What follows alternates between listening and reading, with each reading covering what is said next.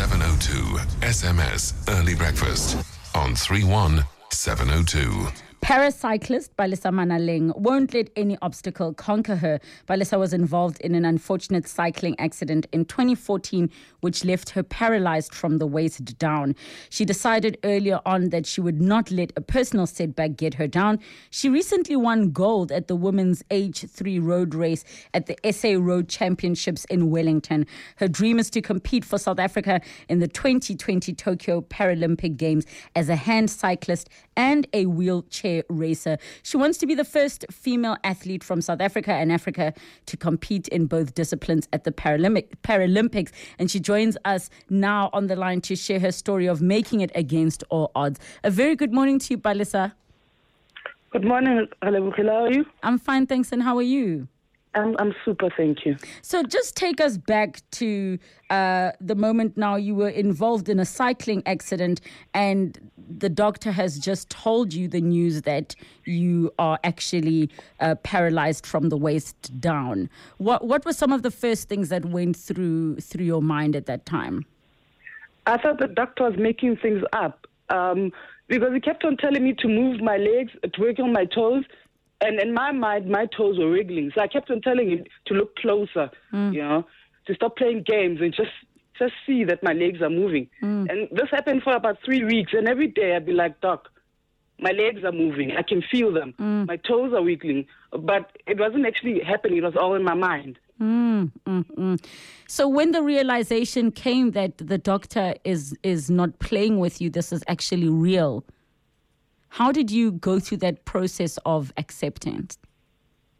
It, it, it took me a while. I actually broke down because I just thought to myself, I'll never be able to, be, to, do anything that I used to do. I'd never be able to play sports. I'd never be able to walk. Um, and the possibility of moving back to my mother's house just freaked me out. Uh, my independence would be taken away. Mm. I, I, wouldn't have my freedom, you know. And in my mind, because when you when I grew up, uh, disabled people uh, in the townships were carried outside from the from the house, been put under a tree, and as the sun sets, you've been you've been moved around with the shade, mm. and that's all you do all day, every day. Mm. Mm. And I just thought I can't live like that. I would kill myself if I have to do if I have to live like that. So, what made you then? turn your life around to not be the person that is carried into the shade and, and left in the shade for the day? my need for freedom. You know, really. Mm. I, I, needed I needed to be free. Uh, I needed my independence. Uh, once once you leave home, to go back home, it's a whole other thing. But to go back home unable to take care of yourself, uh, it's a whole different ball game. Yes, yes. And um, how was the, the, the support from the people around you during this time? Because 2014 is not that long ago. It's it's only uh, just over two years ago for you to have experienced that, but to now uh, be an athlete that is competing. Uh, well, you see, I've always played sports, but the support was actually um, my friends and my family were there but my friends were more there than my family. My family at the time was freaking out because mm. now I'm disabled, you know. Uh, what are they going to do with me? Now what? Uh, and my friends were constantly there telling me, you, you can do this. You'll be fine. You need to fight for your life. And I drew from that. Mm. Uh, mm. and my love, and my love for sports as well. Because even when I was in high school, if I had encountered problems, sports was my the only way that I could get out of trouble, the only way that I feel free. So it was only natural that I got back into sports. So you, I'm assuming you went through rehabilitation to get your body's strength back up. And yes. um, how did that process come about now of you going back to sport with, I wouldn't say a different body, but your, your body was now a little bit challenged to what it was before? Uh, in, in rehab, that's when I learned that I could actually take part in sports with my hands. At first, I didn't know that disabled people play sports because you only when I grew up, you only saw Oscar Pistorius. Mm. You didn't see wheelchair racers. Mm. Actually, mm. you know, it's only when I was in rehab and uh, my physiotherapist showed me pictures of Peter du Preez uh, with him running with a wheelchair, wheelchair racing, and hand cycling that I was like, oh, so I can play sports. You know. Mm. So maybe tell us a little bit about the sports you do play. I'm a hand cyclist, so I I don't know how to describe it. It's, a, it's, a, it's a, like a bicycle, but you lie flat on it and you use your arms to to pedal it. Yes, yes. Those things go quite fast. Yes, they do. Up to up to what speeds do you get up to? I've seen that and I will never get on one. I'm just too scared. well, if if you're as fast as Ernest van Dyk, he's he's done 45 kilometers per hour. Mm-hmm, mm-hmm. And Yeah. so you're doing the hand cycling and you also uh, are a wheelchair racer. I'm a wheelchair racer. With that one, I kneel down and I also use my arms to push it. Yes. And so I do 100 meter and 200 meter races with the hopes of uh, doing marathons sometime soon. Yes. So now this dream of yours of going to the 2020 uh, Paralympic Games, you've got about three years to go. How is the process coming along for you? It's, it's very difficult because, you know, you need to go compete.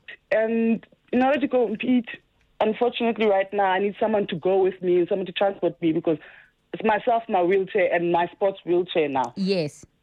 easy. And I need I need help going to competitions to um, to help to get there, help to go compete, uh, to help to get someone to help me into my wheelchair.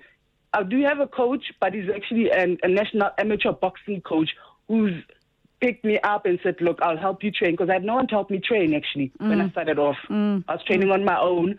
I was training indoors, which is not practical because I didn't have anyone to take me out into the street because you can't hand cycle on your own. The cars can't see you. Mm, So, what is the plan then? Um, are you going to be looking for another coach to take this journey with you? And uh, how can uh, the 702 listeners be of assistance?